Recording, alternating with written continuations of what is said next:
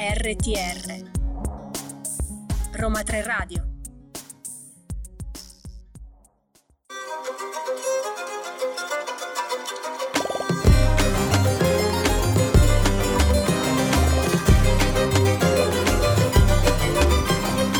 Bentornati a Ladra di Libri. Questa settimana ho deciso di regalarvi un altro autore. E infatti ho avuto il piacere di intervistare Nico Dombito che ha scritto Canzoni nel cassetto insieme a Marco Rettani.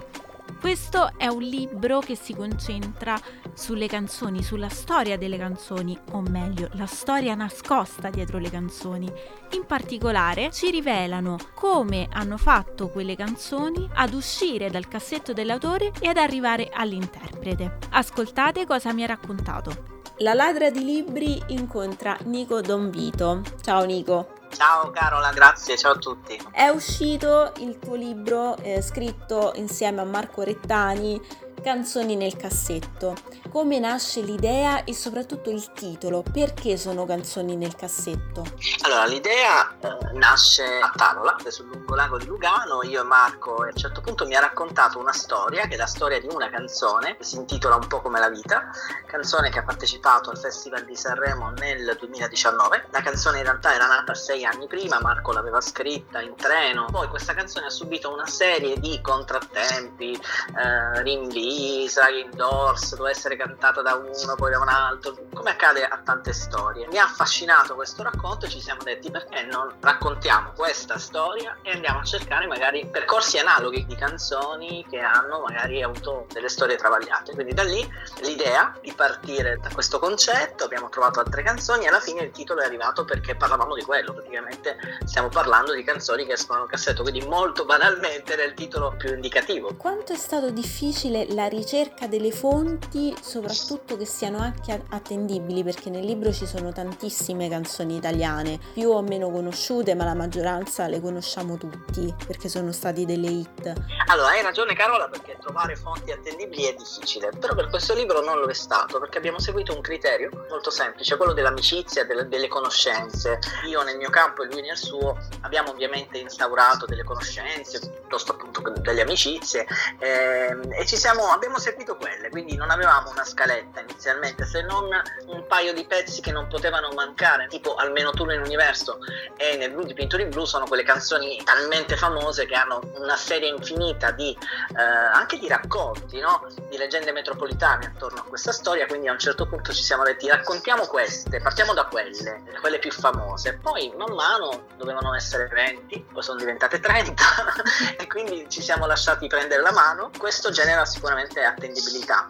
Il fatto che noi ovviamente non possiamo mettere la mano sul fuoco su tutto quello che c'è all'interno, però sicuramente abbiamo coinvolto amici, persone che noi riteniamo super attendibili. Infatti nel libro ci sono tantissime testimonianze, troviamo per esempio Latinette, Fiorello, Carlo Conti. Tra l'altro la testimonianza di Fiorello è anche particolare perché è legata ad una canzone che ha ripreso vita tanti anni dopo. Ora non sì. raccontarci tutta la storia, però anticipaci qualcosa. Per quanto riguarda eh, Io Vagabondo, che è un brano dei Nomadi famoso, uscito nel 72, che proprio quest'anno compie 50 anni, eh, ecco, quella è una delle prime canzoni che su suggerimento di Marco sono arrivate, perché Marco aveva già scritto un libro insieme a Beppe Carletti, quindi già quella storia, diciamo, era già praticamente lì, al nostro, al nostro completo servizio, che Io Vagabondo è una canzone che è stata due volte in un cassetto. La prima volta, come, come accade a ogni opera, e la seconda quando ci è tornata in questo cassetto dopo che eh, è stata presentata al Cantagiro nel 72 eh, non, è, non, ha avuto quel successo nel medio-lungo termine ed è tornata a finire in quel cassetto. Carletti ci racconta che i nomadi non la cantavano più e il pubblico non gliela chiedeva. Poi accadono due fatti. Nel 1992 quindi vent'anni dopo la nascita di questa canzone succede che eh, scompare prematuramente leader la voce dei nomadi Augusto D'Aolio e una settimana dopo nasce il karaoke di Fiorello. Quindi questi due eventi, uno dietro l'altro, eh, favoriscono una rinascita della canzone che poi diventa un vero e proprio inno della musica italiana, non solo dei nomadi, ma di tutti. Eh, quindi è incredibile pensare che fino a poco tempo prima quella canzone invece era stata riposta di nuovo in quell'angolo, in quell'impausto cassetto, invece c'è Fiorello che ce lo racconta. Infatti voglio chiederti proprio della prefazione di Vincenzo Mollica, come nasce il suo coinvolgimento e poi ti voglio chiedere anche dal punto di vista della stesura del libro tra te e Marco Rettani come è stata la divisione dei lavori, se così si può dire. Allora, per quanto riguarda Vincenzo Mollica, per me, per, per, entrambi naturalmente, per me è un onore triplo, mm, quadruplo, semplicemente perché c'è una stima immensa, per me cioè il maestro eh, a livello giornalistico io se devo pensare a qualcuno da seguire penso senza battere ciglio lui, cioè lui è il maestro in questo mestiere. E per quanto riguarda invece il lavoro con Marco, eh, allora io e lui ci conoscevamo, eravamo buoni conoscenti. Con questo libro siamo diventati amici perché è stato un rapporto quotidiano. Calcola che stiamo parlando di un anno di vita, un anno di vita dove sono successe, come nella vita di tutti, un sacco di cose. Quindi lavoro, la suddivisione del lavoro è stata piacevole, come si può avere con un amico. La particolarità è che abbiamo sostanzialmente due stili di vita. Lui eh, si sveglia molto tardi, vive di notte, io invece mi sveglio molto presto. Quindi se non ci fossero state le note vocali di WhatsApp, probabilmente questo libro non sarebbe nato. Beh, siete il giorno e la notte che si il incontrano, che sono sì. complementari e servono tutti e due, però. Eh, alla fine. Sì, assolutamente. Infatti, la musica eh, il punto in comune, la passione che abbiamo entrambi per, questo, per questa forma d'arte e il Festival di Sanremo anche. Sì, infatti ci sono molte canzoni di Sanremo, del festival e poi ehm, c'è anche la copertina del brano, la cover quindi è tutto molto dettagliato, è stato un lavoro, mm, come si dice, certosino.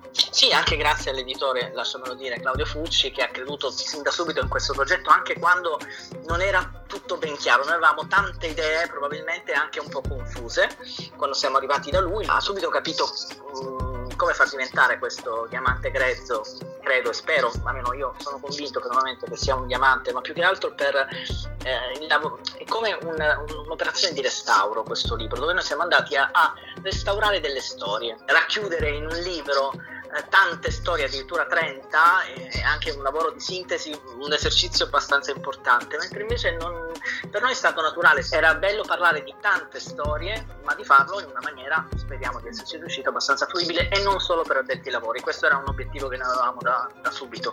Cosa ha regalato questo libro a te e cosa speri che regali a chi lo legge? A me ha regalato innanzitutto una, un'amicizia, quella con Marco che, che resterà, mi ha regalato un vero amico è, la, è, quello che fa poi la musica, la passione e il lavoro in questo caso. Cosa spero regali a chi guarda un po' di memoria storica che non fa mai male, tendiamo sempre a dimenticare quello che è stato il passato. Queste storie ci insegnano, in particolare senza fare spoiler, c'è il capitolo di Spalle al muro raccontato da Mariella Nava che ci dà una lezione di vita. Ecco, tutte queste storie ci insegnano a prendere la vita in maniera forse un pochino più a stare attenti a dei segnali, a non sottovalutare delle cose, ci insegna un po' che il destino, ecco, che poi è il filo conduttore di, di forse di tutte le storie, quando, quando, abbiamo tra le mani qualcosa in cui crediamo, come una canzone, come un progetto, come qualsiasi cosa, vale la pena crederci sempre e aspettare anche il momento giusto.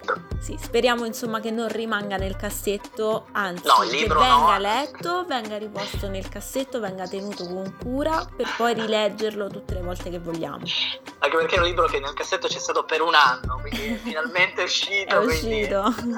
che ci rimanga il più lungo possibile fuori. Un ringraziamento a te e a chi ci ha ascoltato. Grazie mille a te Nico e ovviamente eh, grazie anche a Marco insomma, per tutto questo lavoro che avete fatto. E questa era l'intervista a Nico Dombito. Vi ricordo l'appuntamento con Ladra di Libri il mercoledì pomeriggio e il sabato pomeriggio su radio.uniroma3.it e mi raccomando ricordatevi il podcast su Spotify e SoundCloud. Buona lettura a tutti!